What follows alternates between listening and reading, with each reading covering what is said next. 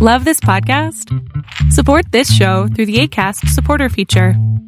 It's up to you how much you give, and there's no regular commitment. Just click the link in the show description to support now.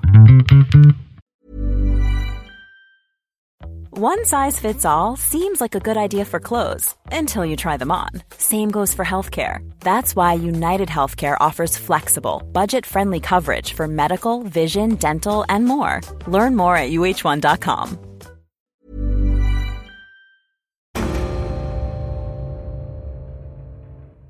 And in fact, the video was from a computer game.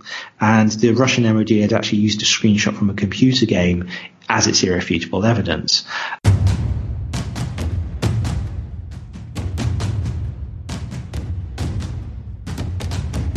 You're listening to War College, a weekly podcast that brings you the stories from behind the front lines. Here are your hosts.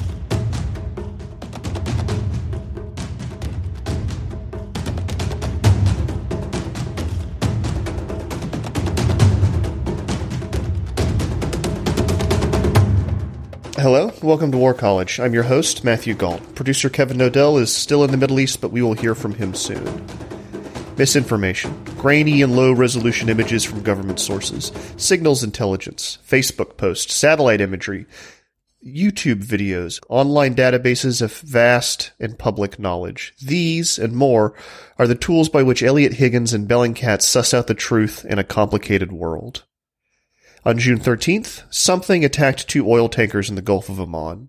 The United States blamed Iran, producing footage it claimed linked Iran's Revolutionary Guard to the incident.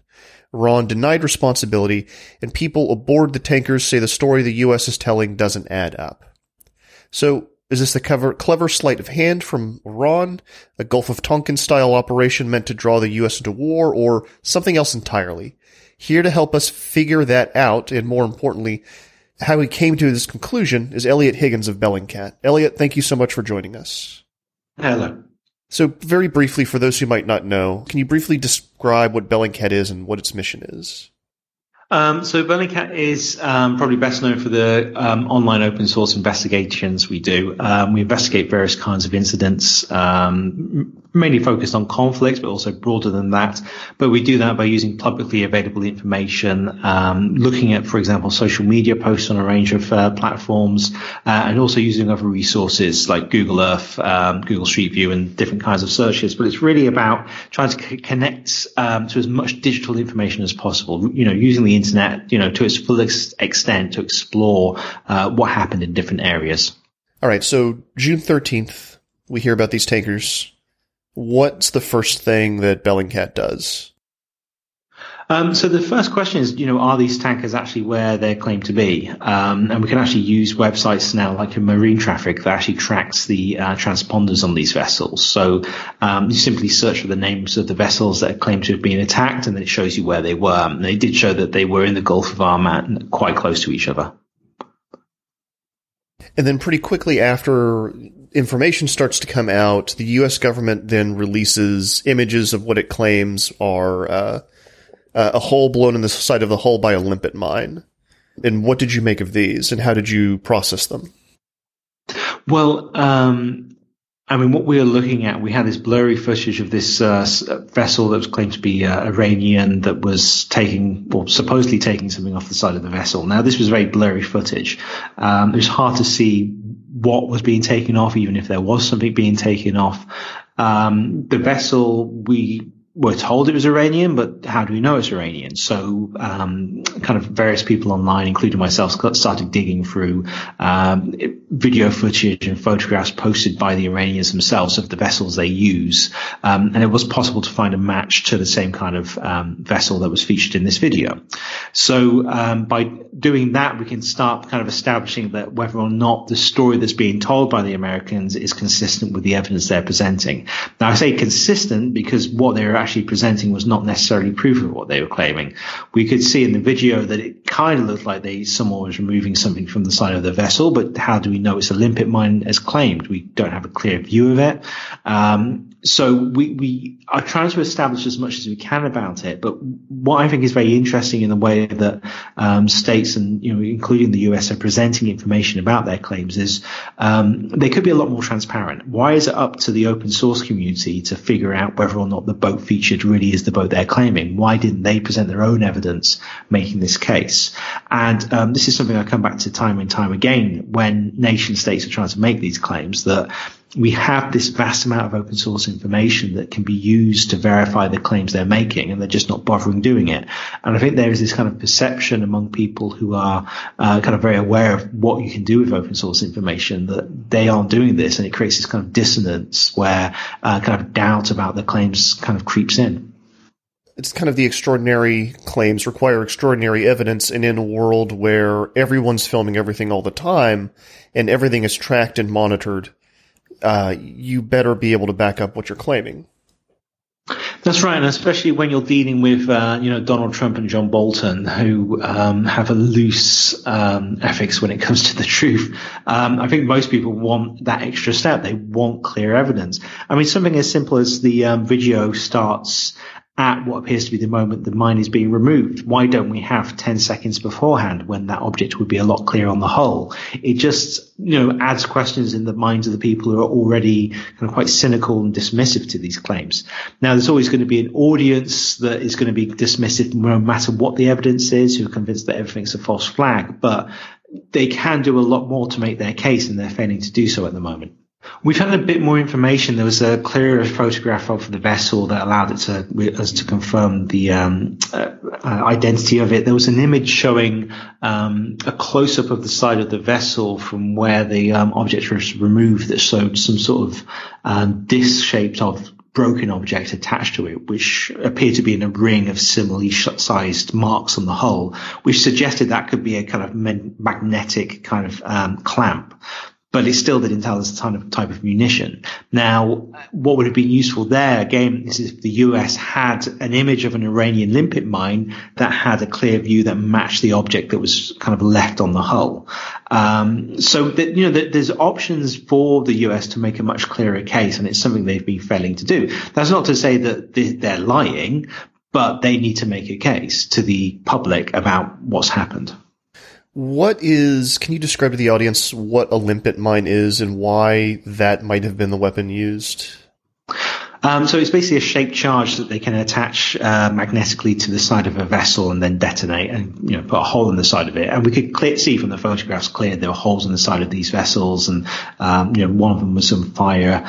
Um, but the question is, what made those holes? And then you have the crew who were claiming they were flying objects um, they spotted just before the um, uh, vessel was hit. You know, some people saying those were missiles being fired.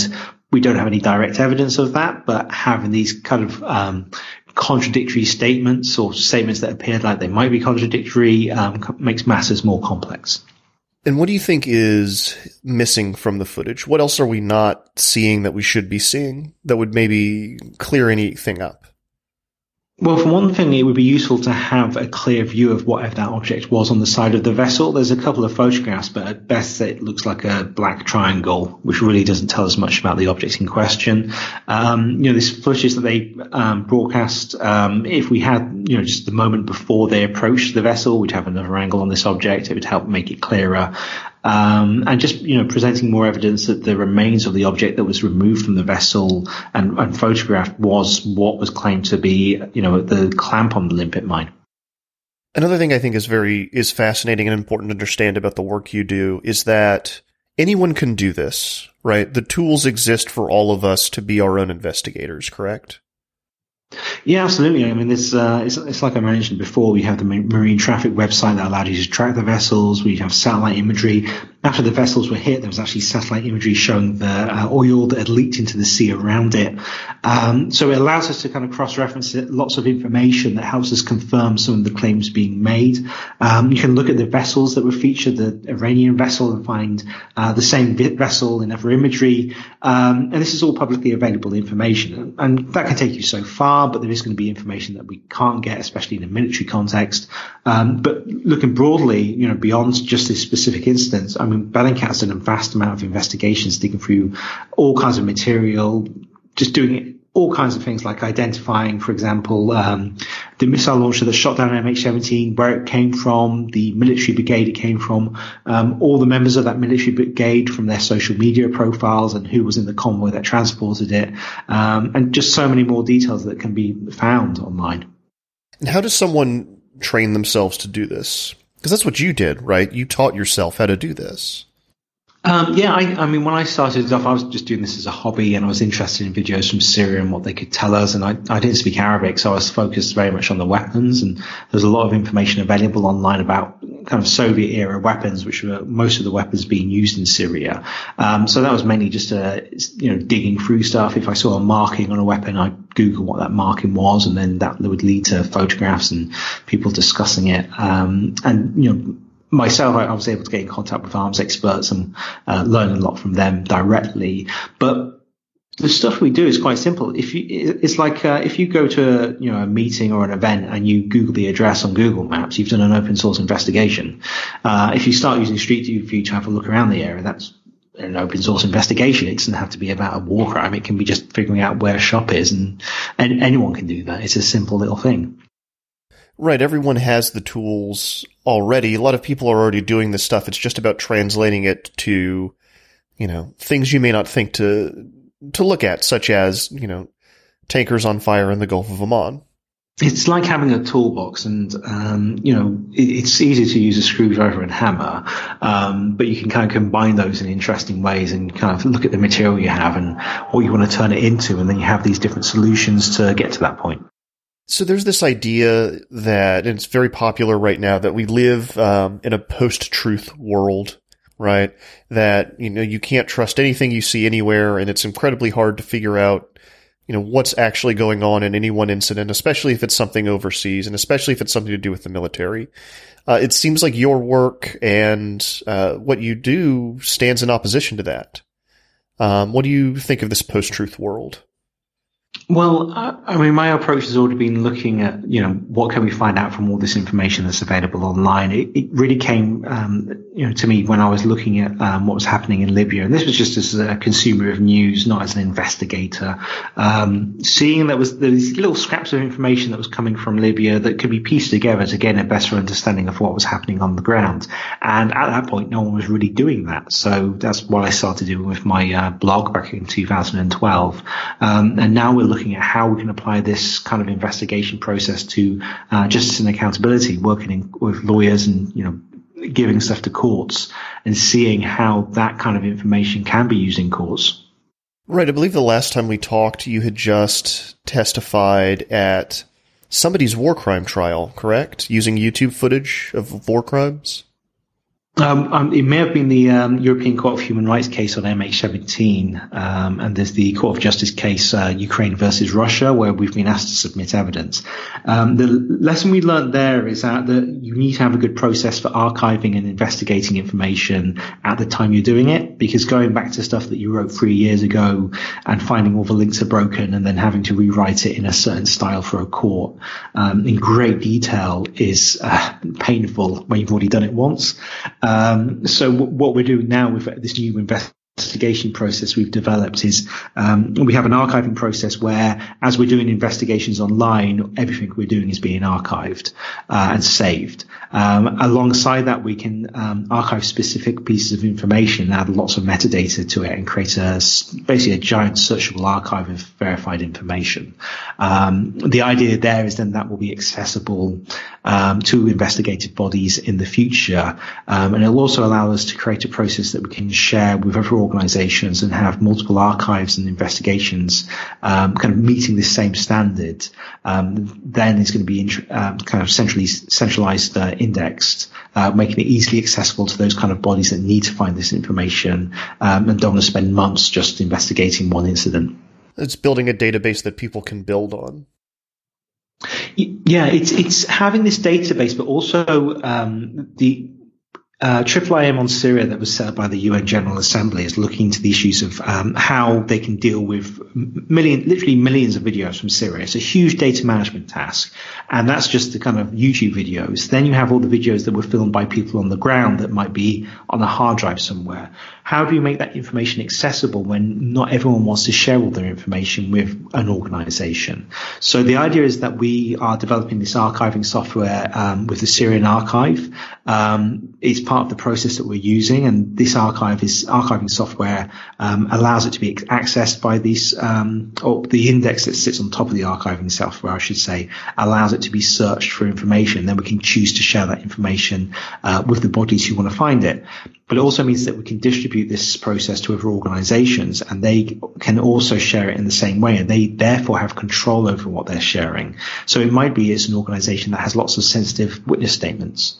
Um, and they don't necessarily want the whole world to know about that, but they still want it to be accessible through this centralized index. So they can just share that they have a video filmed about an incident that took place on a certain date at a certain location. And then if, say, the IIIM on Syria wants it, they can send a request and it gets sent through them to them securely, rather than it being a process where, say, an investigator, the AAAM, is looking into an incident and then they have to figure out every single organization who might have a video, send them all a separate message, figure out if they can use kind of the description of the incident that all the other organizations are using, um, and then wait for those organizations to respond and send them an email. Um, something that could take weeks and weeks and weeks is instead something that can take a few mouse clicks. How do you protect a database like that? Um, well, this is a big issue we're facing with our Yemen project because we have concerns in how uh, we're looking into Saudi airstrikes. So we're concerned about how Saudi Arabia will respond to our research. So, um, I mean, there, there is just kind of security of the, you know, physical server security, um, general cybersecurity, you know, simple stuff using two-step verification, not being silly and clicking on links that you shouldn't be clicking on.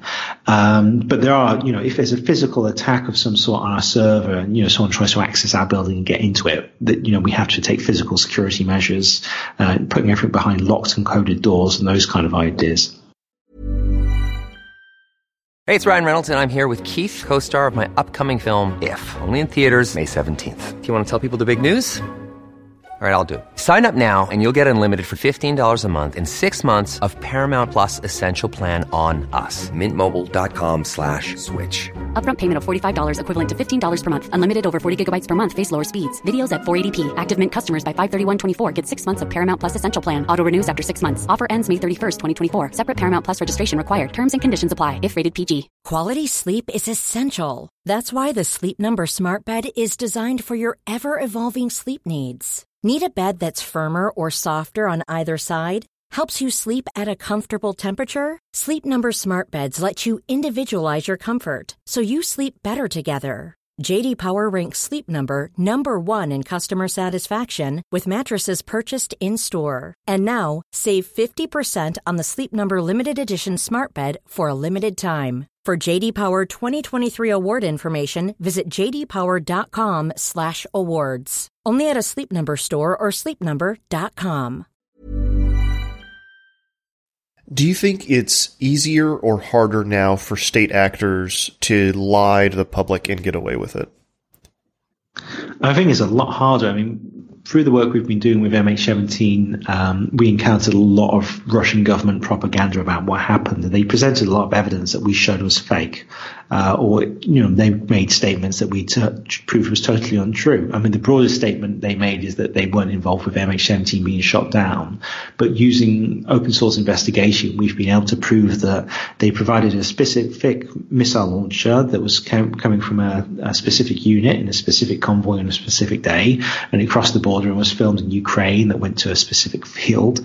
Um, and this is all from publicly available information. And this is information that the official criminal investigation has basically verified at this point. Um, and we've just seen four suspects now charged as part of the investigation.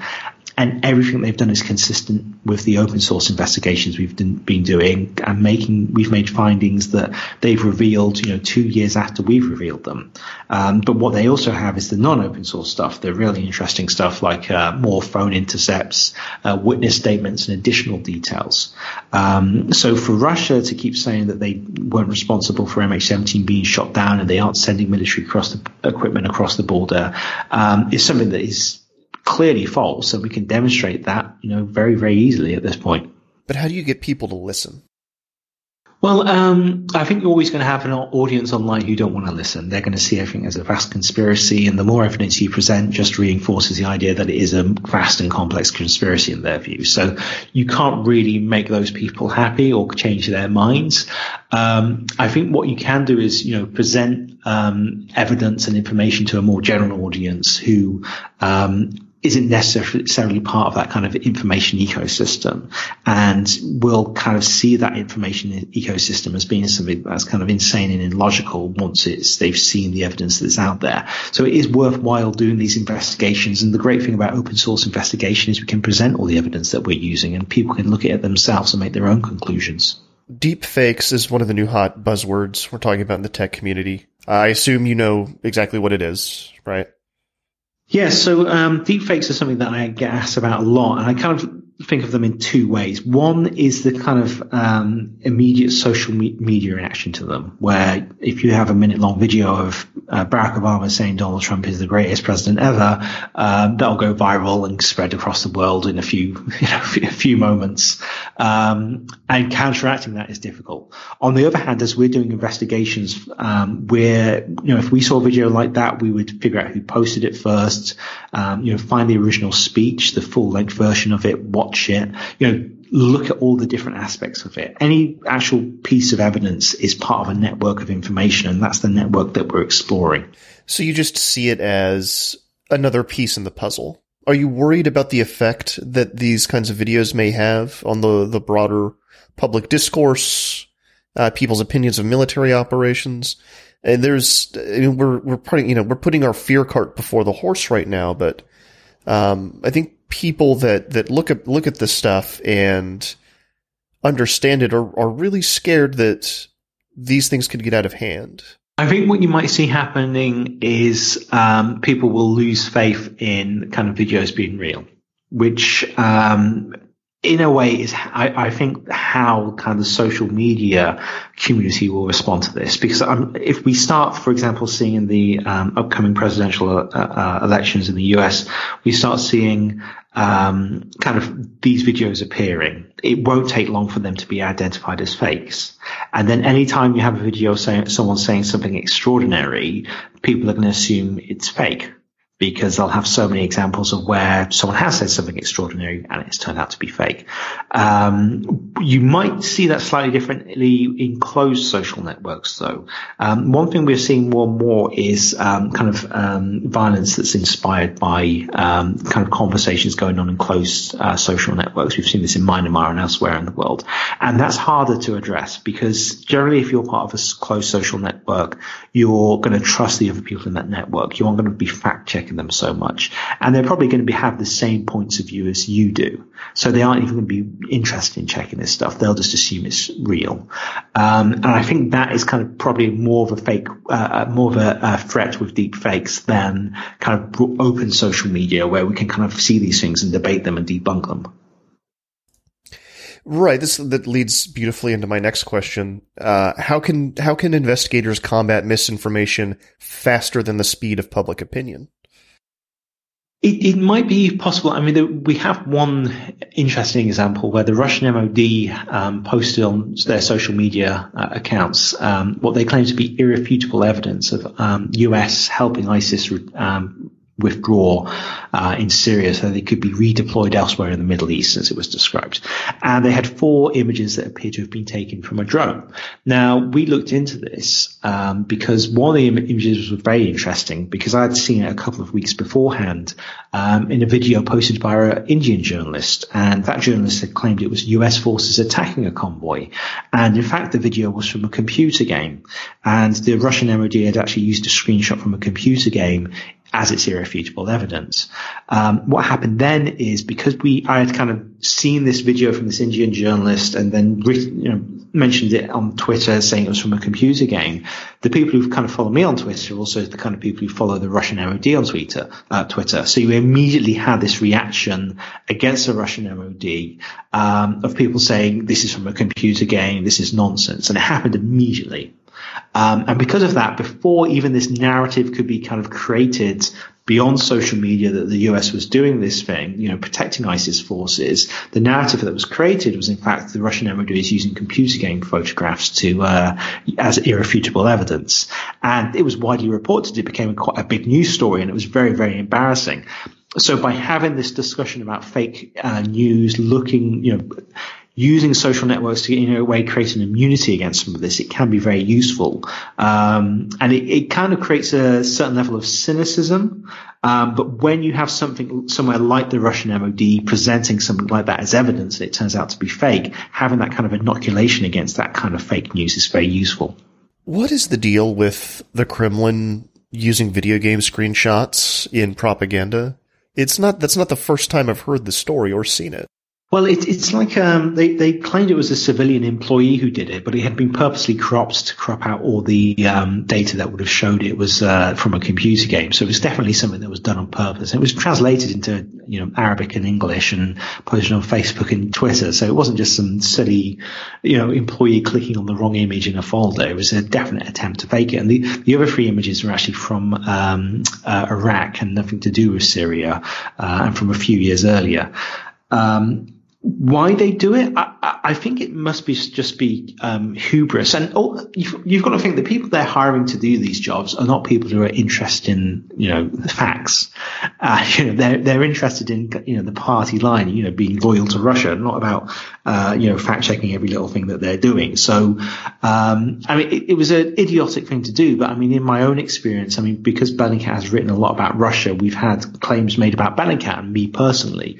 Uh, we had the Russian ambassador to the UK give a press conference after the um, uh, investigation we did, where we identified um, the people who claimed to be sports nutrition uh, nutrition salesmen going to Salisbury to see the cathedral, were actually GRU agents, and we exposed that when he was asked about that, he started making claims that we were part of what he called the British deep establishment.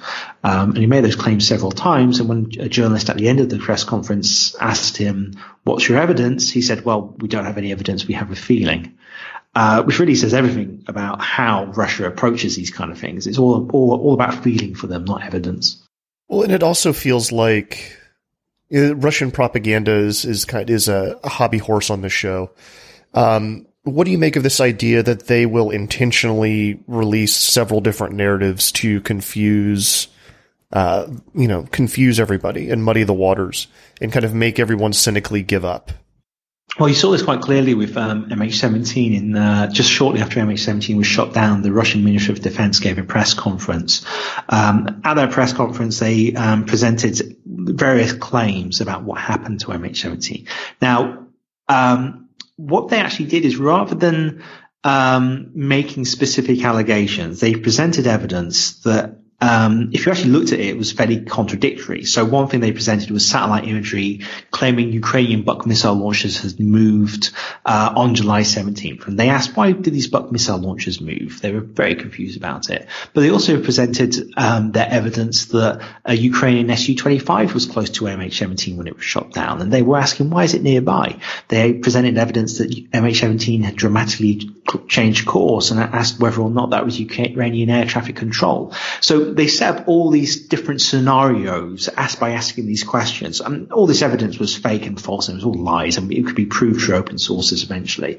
Um, but by setting up all these different questions, then this kind of the me- Russian media picked up on it. We had, you know, um, the kind of online community discussing it and bloggers pursuing certain things. So after that, the idea that it was a Ukrainian Su-25 that shot down uh, MH17 kind of took hold. So then all the kind of online community discussing this were finding what they claimed was evidence that proved this. But in the end, after two years, uh, even Russia kind of using the same evidence actually said there was actually no aircraft near MH17. So the community around it moved straight on to saying it was, well, it's a Ukrainian Buk then, even though they'd spent the last two years trying to find the evidence that supported it was an Su-25 and constantly claiming success. Um, and, and, and, it's kind of this mindset of the kind of people who are, are the kind of pro uh, Russian MH17 troopers that if something's disproven, they just move on to the next thing that they claim proves it, even though they've been wrong 50 times in the past. It's just hard to imagine that public opinion continue would continue to follow them anywhere. Yeah. But I mean, I think that's probably part of the point. Yeah, I think in a way they're kind of trying to create this. Um, I don't know if they purposely are trying to create confusion. They just want to kind of feed, you know, plant the seeds for as many many narratives as possible to, you know, get to the point where they want, uh, where there's just this insane kind of, you know, debate online about this kind of stuff. But the thing is that with MH17, there's a criminal investigation and a vast amount of open source evidence. So it's not going to really work in a court if they go there and start saying, "Oh, here's what we think might have happened." You know, we have in a European Court of Human Rights case where you know they're they're asking for about three billion dollars for um, uh, the families of the victims, and there they can't come. You know that that case has been accepted by the European Court of Human Rights. We're now waiting for the Russian response. We I, I think the expectation is Russia's going to ask for more time, but then we're going to have the March 2020 um, cases in uh, Holland um, on MH17, and there even more evidence is going to be released. So, what's Russia going to come up with? A bunch of conspiracy theories they found on websites? It's not going to work. What do you think of legislative attempts to combat misinformation? Can government do anything about, say, like deepfakes? Um, I mean, it, it, it's difficult because um, if you start legislating against what is considered to be fake news, you basically sets up a situation where we can do it, you know, in the West and, you know, do it with the best intentions. But we've already seen um, countries uh, all over the world using the term fake news to just dismiss evidence. A, a good example of this is um, uh, there was a video that was posted online in uh, the summer of 2017 or 2018 actually, um, and it showed um, two women and two young children somewhere in Africa or soon to be in Africa being walked off the side of the road and executed. It was a brutal video. Um, and it was quickly established that it was um, uniforms of the Cameroonian army, the language matched, the weapons they were using matched, and this was presented to the um, government of Cameroon, who dismissed it as fake news uh, you know, borrowing, borrowing, Donald Trump's term. But uh, investigation by the BBC, collaborating with Amnesty International, Bellingcat, and others, um, found exactly where it was filmed, the approximate date range, and the identity of everyone involved. And a year later, these seven soldiers who were involved are now being put on trial. And this is after the government called it fake news. Um, but this this is almost this kind of casual dismissal of evidence that's shared online because we kind of lose trust in it. And this is something kind of more oppressive regimes will take advantage of and use to punish people who are showing genuine information. That's that's interesting. It kind of speaks back to what we were talking about with the one of the the Russian strategies is just throwing just throwing out as much information false and true as possible, right? The bigger danger is for people to become cynical.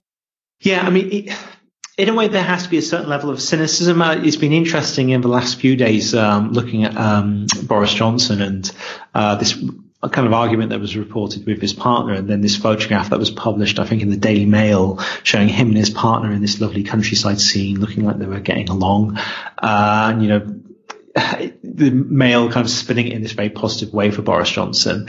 But then people were looking at that and, you know, even journalists were saying, well, it looks like his hair's a bit longer than it was, you know, yesterday. And you know, was this actually a recently, recent photograph? And when he was interviewed about it, he seemed very evasive about exactly when it was taken. Um, so, you know, it might be in that case, the cynicism is justified. But what we're trying to do with Bellingcat is kind of crowdsource the geolocation of that photograph to see if we can confirm whether or not it is actually old or not, rather than just relying on cynicism to kind of you know lead the way. Well, I think that that's actually uh, a hopeful note to end the show on. We don't normally do a lot of those. Uh, Eliot Higgins of Bellingcat, thank you so much for coming onto War College and walking us through all of this. Thank you. That's all for this week, War College listeners. War College is me, Matthew Gault, Kevin Knodell, and Derek Gannon. Was created by myself and Jason Fields. Special thanks to Samantha Cole, colleague of mine at Motherboard, who gave me the excellent questions about deepfakes. As always, if you like the show, please rate us on iTunes and leave a comment. It helps other people find us. We're on Twitter at war underscore college, and we will be back next week. Stay safe until then. Ever catch yourself eating the same flavorless dinner three days in a row? Dreaming of something better? Well, HelloFresh is your guilt-free dream come true, baby. It's me, Keke Palmer. Let's wake up those taste buds with hot, juicy pecan-crusted chicken or garlic butter shrimp scampi. Mm. Hello Fresh.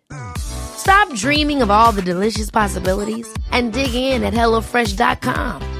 Let's get this dinner party started.